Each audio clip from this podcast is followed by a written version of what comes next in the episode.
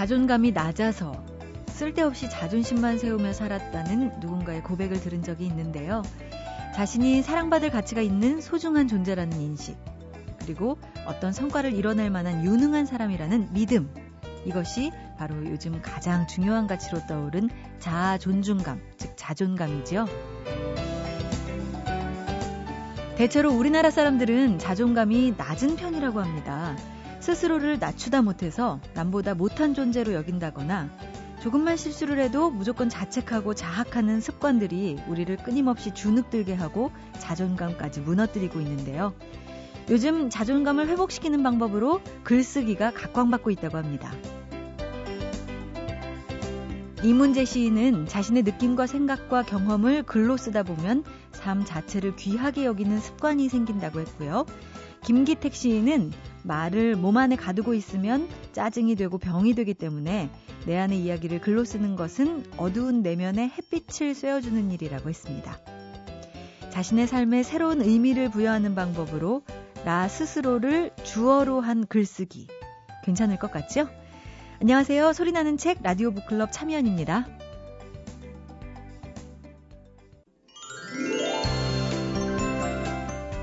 미국의 대표적인 시사주간지인 뉴스위크가 지난 12월 31일을 끝으로 종이 잡지 발간을 중단했죠.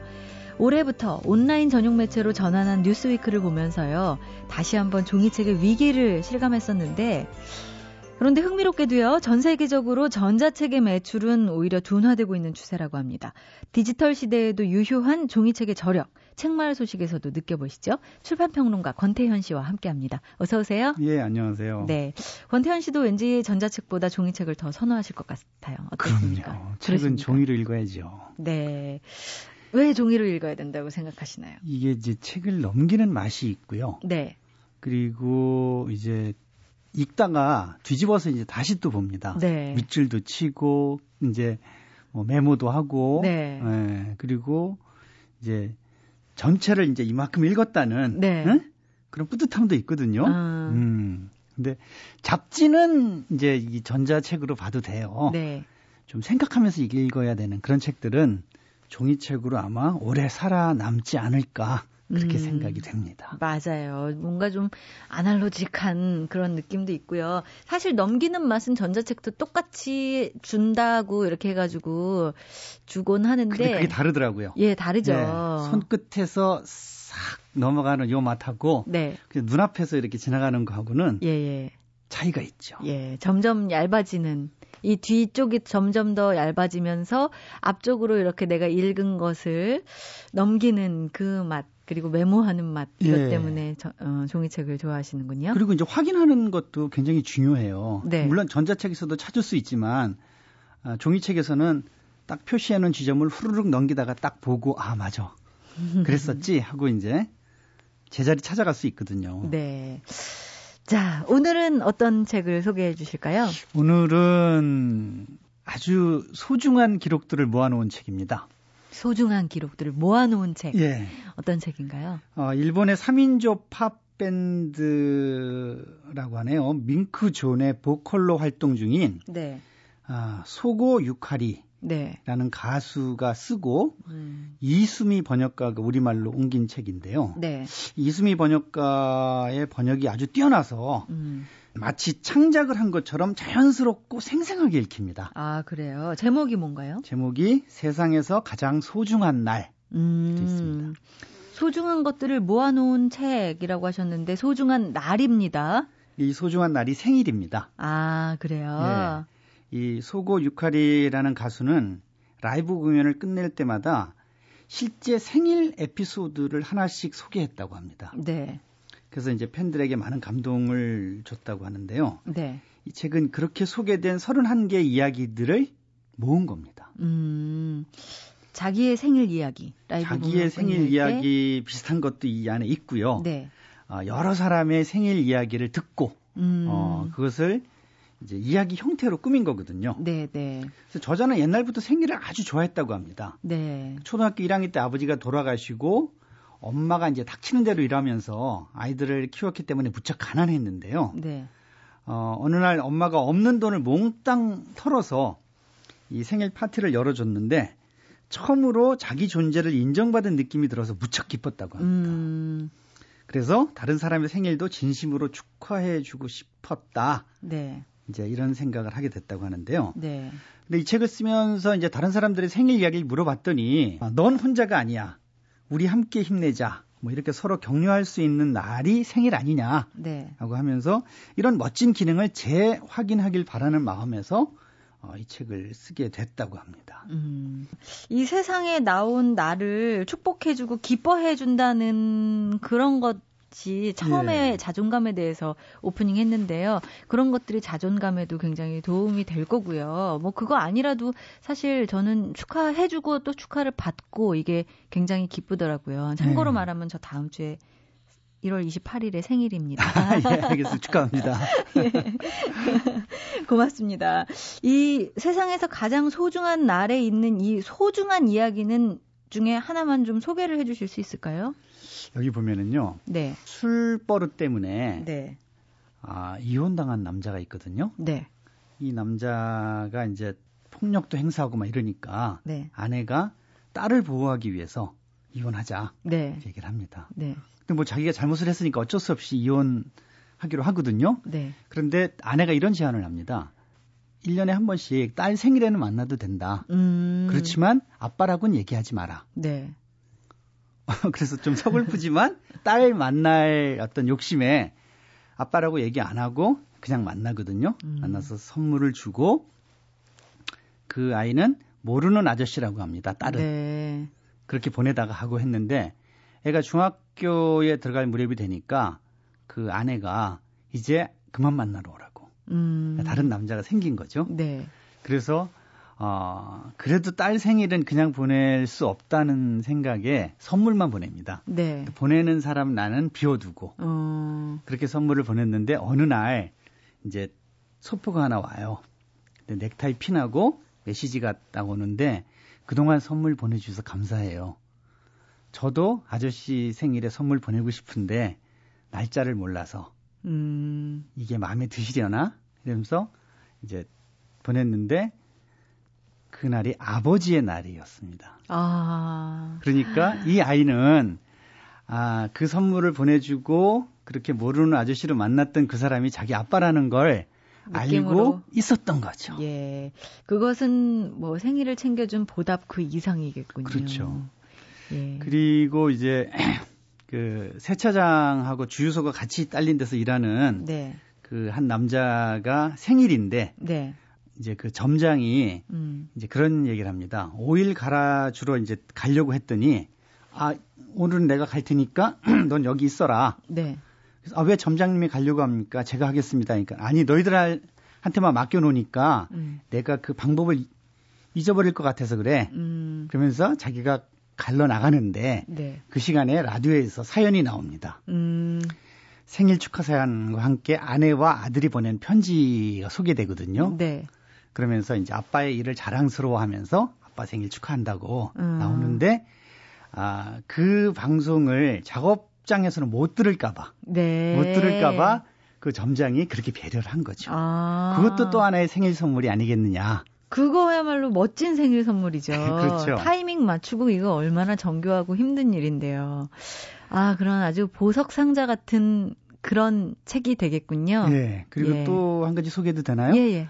어, 이제 엄마, 아빠가 돌아가시고 엄마 혼자, 그러니까 엄마하고만 사는 어, 딸이 있는데 네.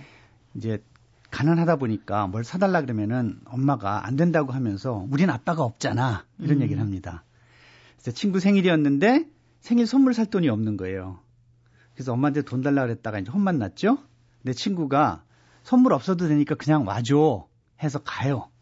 하는데 다 선물 갖고 왔는데 자기만 안 갖고 왔기 때문에 정말 불편해서 이제 견딜 수가 없었다 네네. 네. 이렇게 적거든요.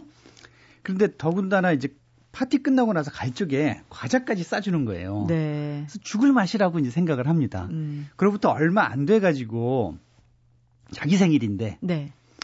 아, 엄마가 친구들 데려와라 파티 해주겠다 이렇게 얘기를 하거든요. 네.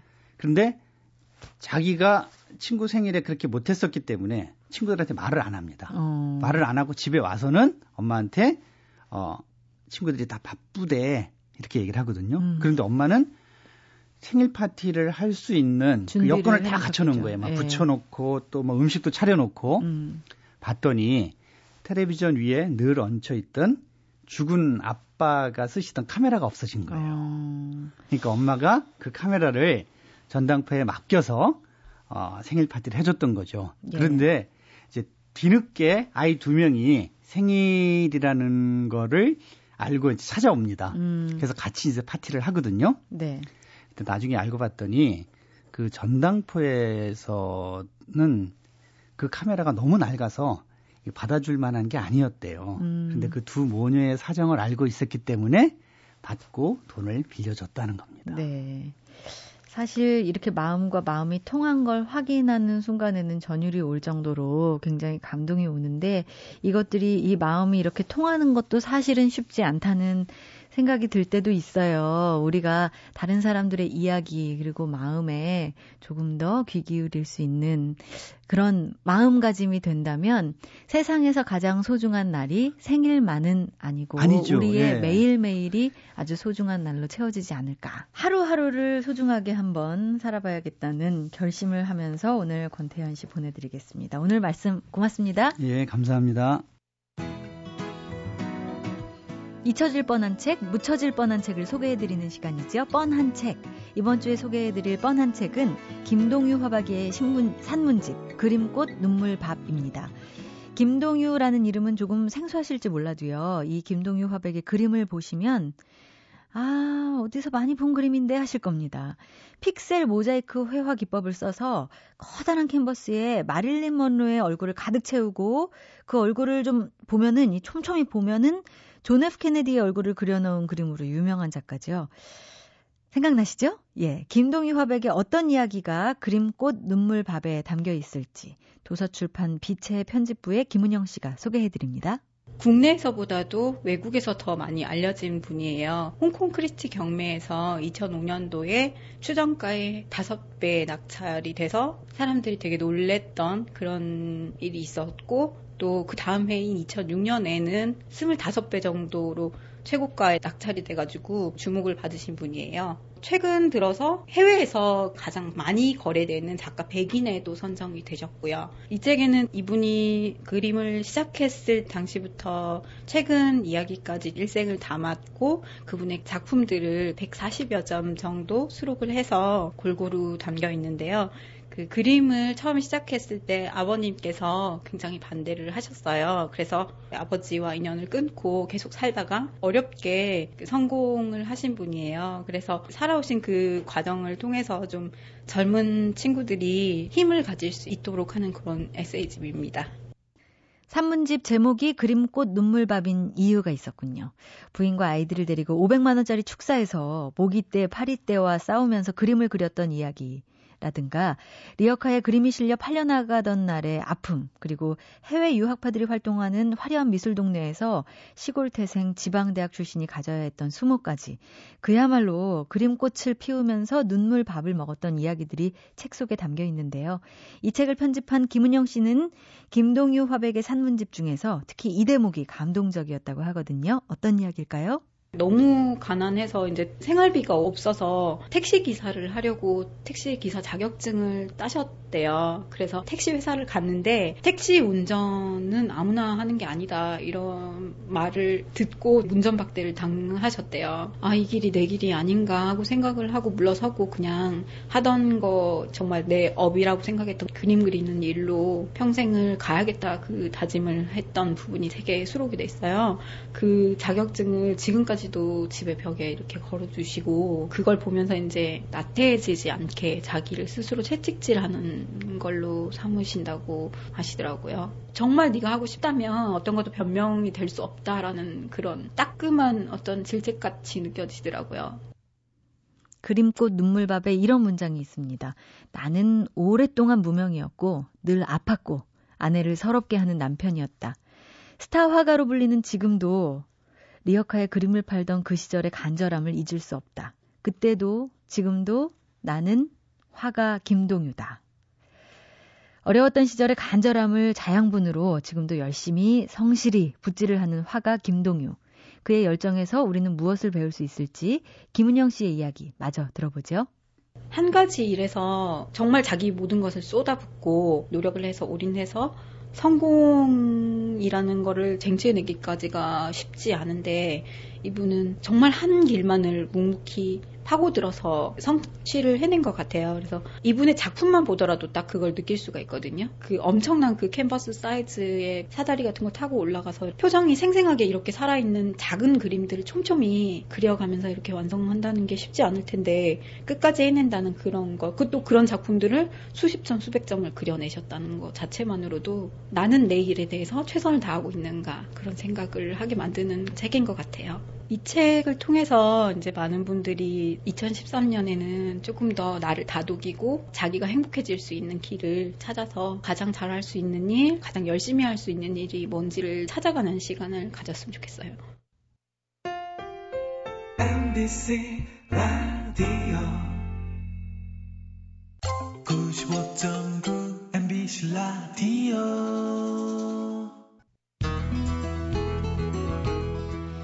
펴면 경제면부터 유심히 보는 분들 많으시죠? 주가는 올랐는지, 물가는 내렸는지, 부동산은 안정이 됐는지.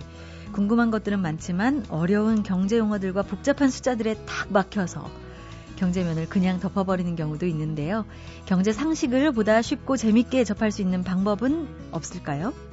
자, 이번 주 북카페에서는 영화와 경제를 절묘하게 접목한 책, 경제학자의 영화관을 통해서 경제를 보다 흥미롭게 접근해 보려고 합니다. 이 책의 저자이신 경향신문 박병률 경제부 기자 나오셨어요.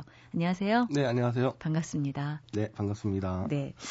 어, 사실 영화 하면 좀 친숙한데 경제 그러면은 사실 조금 거리를 두고 계신 분들 많으세요. 우리의 이 일상이 모두 경제와 굉장히 밀접한 연관이 있는데도 불구하고 그렇죠? 네, 그렇죠. 예. 네. 저도 사실 손에 잡히는 경제라는 프로그램을 2년 넘게 계속해서 좀 진행을 하다가 연수를 가는 바람에 그만두게 됐는데요. 그때 어떻게 하면 뭐 친숙하게 잘 전달할 수 있을까 그 부분에 굉장히 신경을 썼었거든요. 네. 아무래도 박 기자님도 그러시지 않을까. 그런 의미에서 쓰지 않으셨을까 하는 생각이 드는데 이게 제 편견인가요? 아니요. 똑같은 아마 경제부 기자를 한다면 아마 같은 문제의식을 항상 갖고 있을 것 같습니다. 예. 음, 특히 이제 저 같은 경우는 저, 제가 사실 그 경제를 전공하지 않았거든요. 네. 음, 대학교 학부 때는 그 공대를 나왔었고요. 아, 그러세요? 네. 그리고 또 기자를 처음 시작했을 때도 뭐 정치부 가장 오래 있었고 어... 그리고 뭐 의료, 레저 이런 쪽에 있었다가 예. 어, 경제부에 뒤늦게 뛰어들었습니다. 네. 어, 그러니까 아무래도 경제부 처음 들어갔을 때 저도 어, 똑같은 황당함, 황망함 네, 많이 겪었고요. 네. 심지어 기사 너무 못 쓴다고 야단도 많이 맞았는데 어... 그런 과정을 겪고 나니까 나중에 어느 정도 이제 경제가 좀 친숙해지고 나니까 아, 나도 이렇게 힘들었는데 일반 음... 독자들 얼마나 힘들었을까. 네. 그리고 이제 과거에 제가 쓴 기사를 돌아보니까 이게 너무 어려운 거예요. 네. 그래서 뭔가 좀 다른 방법이 없을까 고민을 좀 많이 했었죠. 그렇군요. 그러면 어떻게 이 경제부 기자로서 활동을 하시면서 또 영화와 접목하게 되셨는지 그런 부분도 참 궁금해집니다. 네, 계기가 좀 우연했는데요. 네. 어, 우연히 그때 뮤지컬 몬테크리스토를 한번 봤는데 네. 그, 그 뮤지컬 같은 경우는 맨 마지막에 그 몬테크리스토가 복수를 하는 장면이 해상 무역 회사를 차립니다. 네. 아, 그리고 나서 귀족들한테 투자를 받는데 음. 이제 정적들한테도 수, 투자를 받죠. 네. 그랬다가 이제 고의 파산을 시켜버리는 방법을 씁니다. 네. 어, 순, 순식간에 재산을 다 잃어버렸던 이제 정적들이 자살을 하는 그런 식으로 음. 끝이 나는데 네. 통상적으로 우리가 볼 때 어, 어떤 복수다 이러면 뭐 음. 뭐 칼로 대결을 한다든가 뭐 이런 식으로 하는데 아, 여기는 정말로 경제를 이용을 해가지고 참신하던가요? 예, 그 되게 놀랍기도 했었고 그리고 나서 보니까 어 이거 우리나라 코스닥에서도 많이 일어나는 예. 예, 상장 이후에 뭐 고입 파산이라든가 음. 아, 그런 게 연결이 되지 않냐 생각이 들어서 네. 어, 이렇게 접목시켜 보면 어떨까? 그때 처음으로 생각을 하게 됐고요. 예. 그리고 나서 돌아보니까 많은 문학이나 예술 그리고 특히 영화 이런 부분에서 경제와 관련된 부분들이 정말 많구나라는 걸 이제 발견을 하고 한번 시도를 해보게 음. 됐죠. 예. 어, 영화를 일부러 막 찾아서 보신 건가요? 아니면 이 뭐 경제 이 책을 쓰겠다 이러고서 영화를 보지는 않으셨을 거 아닙니까? 음, 아니 근데 꼭 그렇지는 않아요. 왜냐하면 영화 모든 영화에는 다 경제학적인 요소가 있기 때문에 예. 찾기가 생각보다 어렵지 않았습니다. 네. 그러니까 가장 많이 듣는 질문이 사실은 경제를 생각하고 영화를 보느냐 이건데 음. 어, 사실 제 책에 보면 최신작이 또 가장 많았었고요. 예. 일단 영화를 보고 그 영화에서 나오는 주인공들의 행동, 판단 이런 음. 것들이 하나하나 다 영어 그 경제였기 때문에 어, 분석하는데 그렇게 어렵지는 않았던 것 같습니다. 예. 어, 그럼 책 얘기를 먼저 해볼게요. 요즘 가장 화제가 되고 있는 영화가 단연 레미제라블인데요. 레미제라블에도 수많은 경제 이야기가 숨어 있다고 이 책에 써주셨습니다. 네, 그 어떻게 보면 장발장이 하는 행동 하나하나가 다 경제학으로 볼 수가 있는데요. 예. 어, 장발장이 사실은 그빵 하나를 훔친 그 대가로 19년 동안 감옥에 가는데 네. 어, 여기서는 저희가 이제 그 빈부격차를 19세기의 빈부격차를 알 수가 있습니다. 음. 어, 최근에는 뭐 진위계수라든가 어분이 어분이 배율을 이용을 하면 이 빈부격차가 얼마나 큰지 확인을 할 수가 있고요. 예, 예. 어, 그리고 뭐 장발장이 이제 추록한 이후에 나오니까 사람들이 다 피하죠. 음. 경제학에서 말하는 확증 편향입니다. 예. 우리 흔히 말하는 선입견인데 어, 저런 19년 동안이나 감옥에 있던 사람은 위험하다. 음. 어, 사람이 어떤지 확인도 하지 않고 먼저 예. 편견을 갖는 그것을 확증 편향이라고 합니다. 네. 그리고 또 장발장이 나와서 그 공장을 일구죠. 음. 어, 경제학에서 말하는 기업가 정신이 없으면 불가능한 일이고요. 예. 또 가난한 사람들을 보면 장발장이 계속 돕습니다. 음. 어, 경제학에서 말하는 그 도덕적 인센티브입니다. 네. 어, 사람이 유인하는 그러니까 사람이 어떤 행동을 할 때는 여러 가지 이유가 있는데 돈 음. 때문에 움직이면 경제적 인센티브 그리고 뭐 불쌍하다든가 난 꼭 이렇게 하고 싶다 이런 음. 것은 또 도덕적 인센티브라고 저희가 말을 하고요. 예, 예. 그리고 또 보면 혁명이 나오죠. 음. 어, 프랑스 혁명도 나오고 또 그 뒤에 또 마리우스가 참여하는 혁명도 나오는데 음, 혁명이 경제학에서 말할 때는 또 블랙스완으로 표현을 할 수가 있습니다. 예. 어, 절대 일어나지 않을 것 같은 그러니까 음. 귀족들이 봤을 때는 감히 이런 어떻게 보면 백성들이 어, 혁명을 일으킬 거라 생각을 하지 않지만 혁명을 또 일으키죠. 예. 또 블랙스완이라고 볼 수가 있을 것 같고요. 예. 그리고 또 끝으로 뭐 마리우스와 코제트의 사랑에서도 사실은 또 경제학을 찾아볼 수가 있죠. 음. 어, 흔히 말하는 뭐 한계 효용 체감의 법칙을 거기서 찾을 수도 있고요. 네. 또두 사람이 사랑하는 것 비성적 과일이라고도 말할 수가 있습니다. 예. 어, 그렇게 경제 이론으로 이렇게 사실 설명을 하니까 이 부드러운 문학 작품, 빅토르 위고의 위대한 문학 작품이 경제학으로 가득 찬 것처럼 사실 느껴져가지고 갑자기 딱딱딱해지는데요. 저만 해도 그런 어, 선입견, 확증 편향이 있는 것 같습니다. 근데 지금 금방 블랙스완 얘기를 해주셨어요. 블랙스완이라는 영화도 있잖아요, 사실. 네. 나탈리 보트만이 주연을 했던. 음, 이 블랙스완도 사실은 경제학 용어죠? 네, 그렇죠. 예, 지금 말씀해 주신 대로 절대로 일어날 것 같지 않은 일이 일어났을 때 보통은 하얀 백조인데 백조라는 뜻이 그런데 흑조가 나타날 수 있는 그렇죠. 그런 거죠. 네. 예. 어, 또 아까 막 사랑 이야기도 해주셨어요. 타이타닉에 대한 것도 어, 이 책에 있던데요. 이 레미제라블의 시대적 배경이 되는 19세기는 앞서 말씀해 주신 것처럼 빈부격차하고 계급 차별이 심했던 시기인데 이런 것들을 다룬 영화 중에서 또 타이타닉을 굉장히 주목해 주셨더라고요. 네. 예. 그 타이타닉에서 보면 잭과 로즈의 사랑 얘기인데 음. 처음 두 사람이 만나는 과정을 기억하시는지 모르겠어요. 어, 잭이 이렇게 로즈를 이렇게 바라보죠 밑에서 위로. 그렇죠. 예. 3등석에 있는 잭이 예. 1등석에 난간에 있는 로즈를 바라보는데 네. 만약 잭과 로즈가 같은 1등석 혹은 3등석이 됐으면 저는 이야기가 안 됐을 거라고 생각을 해요. 음. 같은 귀족끼리 얘기라든가 네. 같은 이제 하층끼리 얘기면 얘기 안 되는데 타이타닉이 이런 데 아주 로맨틱 드라마가 되는 게 결국 1등실과 3등실의 얘기입니다. 네. 어, 같은 배에 1등실과 3등석이 있는 것 경제학에서는 음. 이걸 가격 차별이라고 설명을 합니다. 어, 가격 차별. 네, 가격 차별이라고 예. 설명을 하는데요. 음, 뭐 예를 들면 영화관에 갔을 때 뭐 VIP석과 뭐 S석, R석이 있다. 어, 어떤 똑같은 그 상품인데 시간이나 혹은 공간이나 혹은 또 지리적 관계에 따라서 각지 다른 가격을 매기는 것을 가격 차별이라고 설명을 합니다. 예. 뭐 예컨대 택시도 마찬가지죠. 밤 12시 이후에 할증이 붙으면 똑같은 택시인데 가격이 다르죠. 네. 네 가격 차별이라고 부를 수가 있고요. 뭐 우리나라 자동차 회사가 한국에서는 뭐 자동차를 천만 원에 파는데 미국에서는 이천만 원에 판다. 음. 이것도 역시 가격 차별로 부를 수가 있습니다. 네. 어, 부자, 가난한 사람, 세금 뭐 이런 이야기들을 하니까 또 광해가 생각납니다. 어, 지난해 천만 관객이 든 영화 광해에서는 이 부자 증세를 엿볼 수 있는 대동법이 나와요. 예.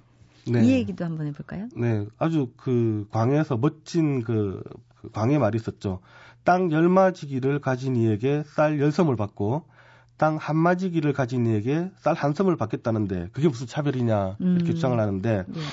어 사실 저기 대동법에 같은 경우는 이 조세가 비례세입니다. 네. 그러니까 이제 땅이 많은 사람 그 땅에 비례해서 세금을 걷는 비례세인데 그 전에 있던 것은 공납이라고 공납은 1인당 내는 세금입니다. 네네. 네. 돈이 많든 적든 관계없고 사람 수에 따라 내는 세금인데요. 음. 그런 측면에서 본다면 어, 대동법은 부자 증세가 되는 거죠. 예, 예. 어, 사실 뭐 부자 증세를 하면 경제에 큰 영향이 있다 없다 투자를 촉진한다 그렇지 않다 뭐 트리클 다운 효과가 일어난다 안 일어난다 정말로 논의가 많습니다. 이 광해는 뭐 일찌감치 조세 평등주의 원칙을 좀 주장을 하고 실현했던 건데 뭐 지금까지도 이 부자 증세가 늘 논란이 계속돼 오고 있어요. 일단 기득권의 저항도 만만치 않은 데다가 부작용도 있기 때문이라고 하는데 어떻게 설명이 될까요? 그렇죠. 만약에 그 부자, 그 고소득자에게 세금을 걷을 때 과도하게 많이 걷는다. 그리고 과도하게 많이 걷어서 어, 실제로 내가 일을 할 욕구까지 떨어뜨릴 정도가 되면 오히려 더 피해가 날 수가 있습니다. 네. 어, 주로 이제 우파 쪽에서 많이 하는 얘기인데 로빈후드 효과라는 게 있습니다. 예. 예. 그 로빈후드가 의적이잖아요. 음. 어, 그러니까 돈 많은 귀족이나 상인들한테 돈을 약탈을 해서 가난한 사람들에게 나눠주는데 그까지는 좋습니다.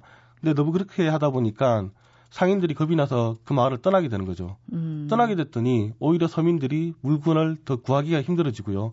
더 생활이 어려워지는 겁니다. 이렇게 역작용이 나는 것을 또 로빈후드 효과라는데 예. 세금을 과도하게 매기니까 소위 말하는 어, 돈 많은 사람들, 기업가들이 그 나라를 떠나버리는 현상들이 실제로 유럽에서는 발생을 하고 있습니다. 그렇죠. 프랑스 배우 제라르 드파르디유도 소득의 75%를 세금으로 내야 되는 부유세 때문에 국적 버리고 그렇죠. 뭐, 예, 네. 벨기에로 갔나요?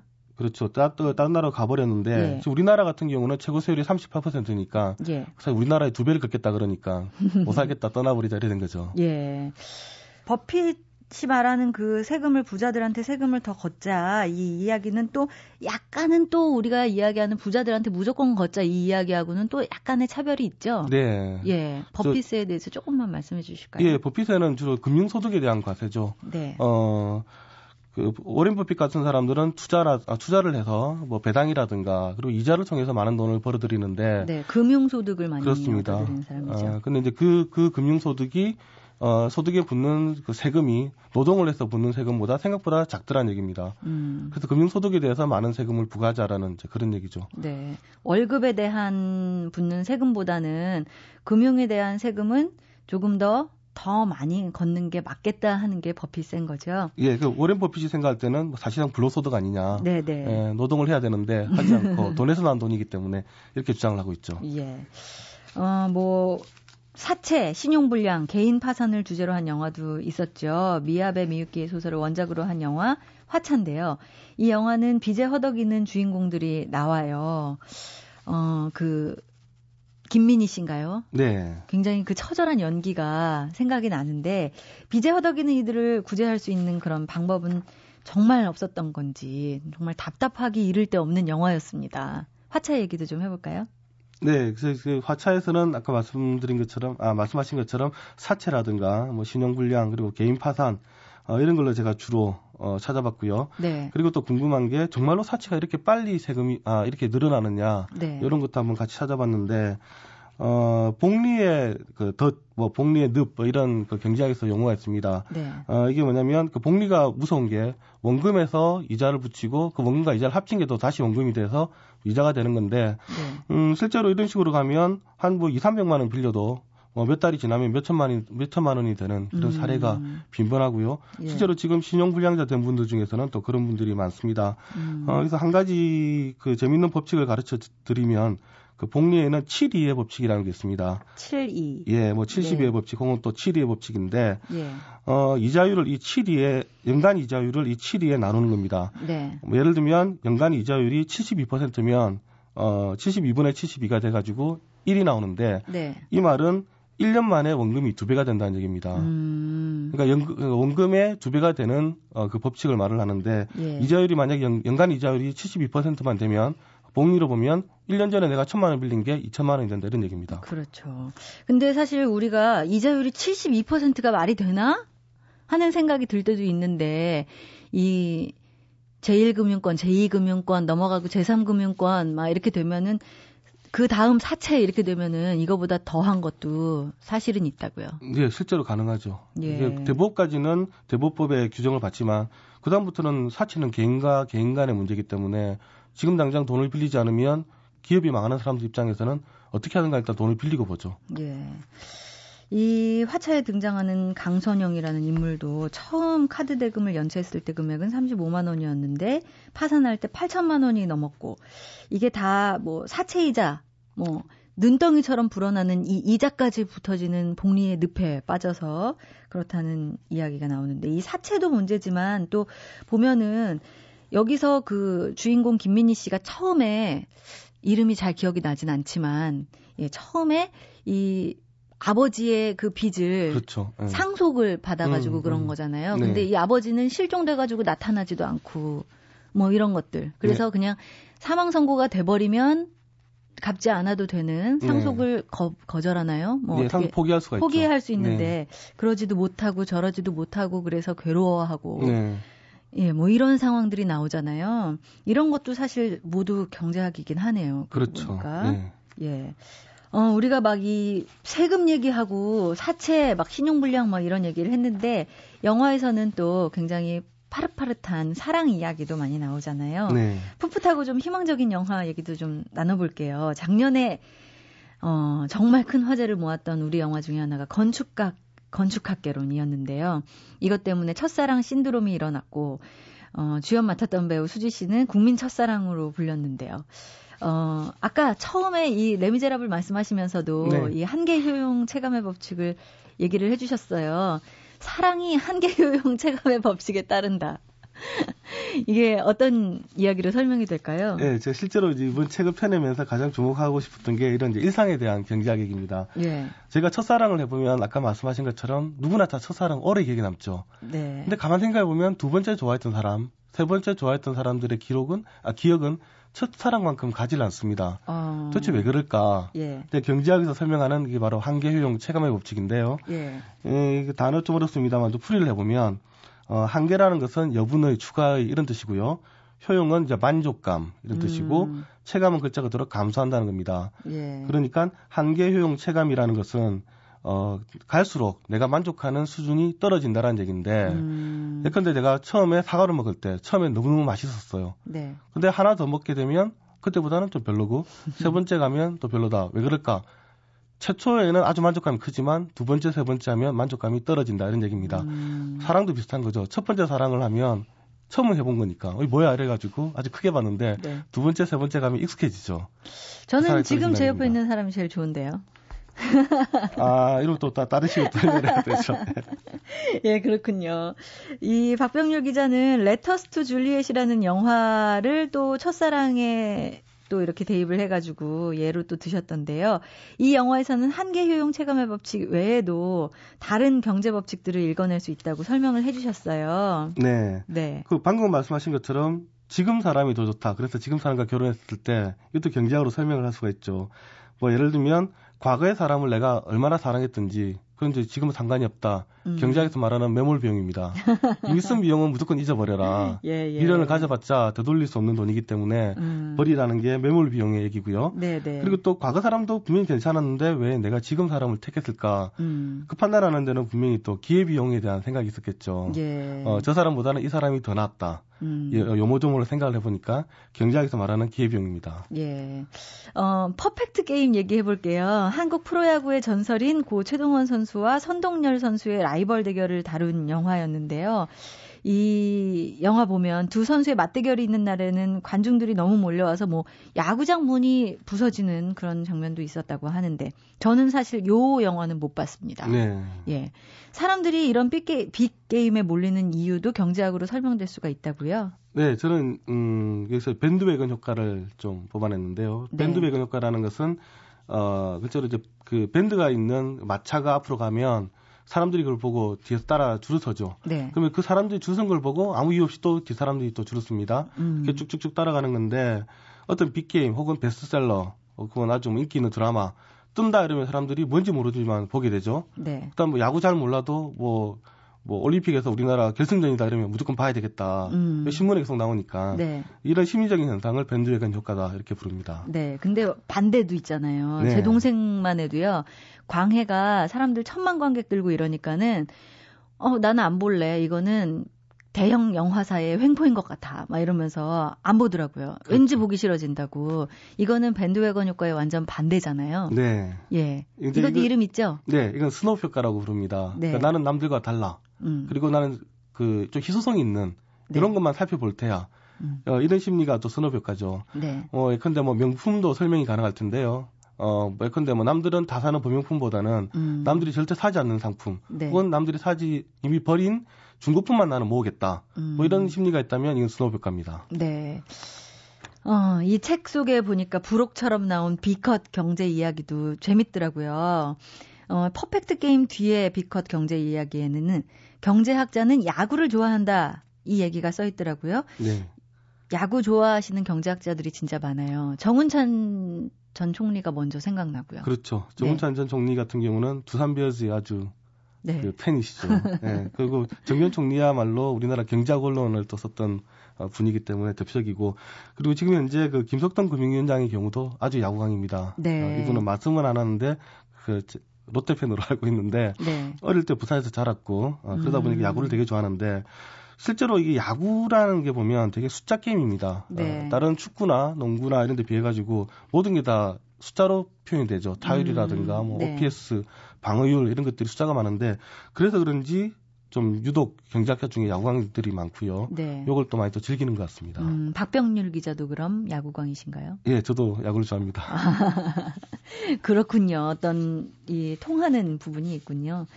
아, 아까 이 밴드웨건 효과 이야기해 주시고 스노우 효과 얘기해 주셨는데요. 이 경제학에 있어서 사실 이 행동 심리학과도 굉장히 밀접한 관련이 있는 것 같아요. 아무래도 사람 사는 이야기이기 때문일 것 같은데요. 어, 박범신 작가의 소설을 영화한 은교에서는 넛지 효과를 읽어내셨더라고요. 이 넛지 효과 좀 말씀해 주실까요? 네, 그 넛지 효과에서 넛지라는 얘기는 이제 팔꿈치로 살짝 찌른다 예, 이런 예. 의미입니다. 그리고 어떤 이제 강요가 아닌 어, 어떤 부드러운 개입을 통해서 상대방의 행동이 달라지는 건데, 네. 어, 예를 들면 너 이렇게 해 이렇게 말하는 게 아니라 살짝 달라지도록 뭐 예를 들면 뭐 그 어떤 물건을 옆에 살짝 갖다 놨는데 음. 이것을 보고 어, 깨우쳐 가지고 행동이 바뀐다 이러면 이제 넛지 효과 이렇게 설명을 할 수가 있는 거죠. 예. 어, 음. 이 영화에 예를 들면 어, 노시 이제 이적교가 나오는데요. 네. 어느 날 이적교 옆에 은교라는 소녀가 나타납니다. 음. 은교가 나타나니까 노신이 갑자기 그 몸에 그 활기를 띠게 되는 거죠. 네. 사랑을 다시 느끼게 되고 아주 그런 감성이 풍만하게 되는데 그 풍만한 감성으로 소설 은교를 쓰게 됩니다. 네. 그리고 이제 상까지 받게 되는데 분명히 은교는 노신한테 소설을 쓰세요라는 말을 하질 않았습니다. 음. 근데 노신이 감성을 받, 아, 감성을 받아서 어떤 영감을 받아서 그 소설을 펴냈으니까 그래서 이제 은교의 너치 효과다 이렇게 부를 수가 있는 거죠. 네, 은근히 이렇게 뭔가 행동을 유도하는 것. 책방에서 경제학자의 영화관 이 책을 맨 앞에다가 전시를 해놓는다면 그것도 너치 효과가 될 수 있겠죠? 그렇습니다. 예. 지금까지 영화에 나타난 다양한 경제 이야기를 나눠봤는데 시간 관계상 이 모든 영화들을 다 다루지는 못했지만 그래도 이 뭔가 이 영화 속에 있는 그런 경제학 용어들뿐만 아니라 그런 것들을 좀 친숙하게 받아들일 수 있는 그런 시간이 됐던 것 같습니다. 생활 속에서 경제와 조금 더 친해지는 방법, 영화를 열심히 보는 것도 있겠지만 또 박 기자님의 책을 열심히 읽어보는 것도 될 수가 있을 텐데요. 일상 속에 숨어 있는 경제 상식을 영화를 통해서 아주 흥미진진하게 풀어주는 책, 경제학자의 영화관의 저자이신 경향신문 박병률 경제부 기자와 함께했습니다. 오늘 고맙습니다. 네, 감사합니다. 오늘 북카페는 영화 속에 나오는 경제 얘기와 함께 했는데요. 경제 얘기 나누다 보니까 문득 소설가 안정효 작가가 떠오르더라고요. 안정효 작가는 최소의 비용으로 최대의 효과만을 노리는 경제 원칙이 싫다고 했습니다. 사람들이 실수에 민감해지고 손해보는 걸 못 참아하고 노력과 몰입을 오히려 낭비라고 여기는 이유가 이 경제 원칙에 길들여졌기 때문이라는 건데요. 효율, 효과, 결과 이런 거에만 연연하는 마음 가끔씩이라도 좀 내려놔야겠습니다. 자, 지금까지 소리나는 책 라디오 북클럽이었고요. 저는 아나운서 참여연이었습니다.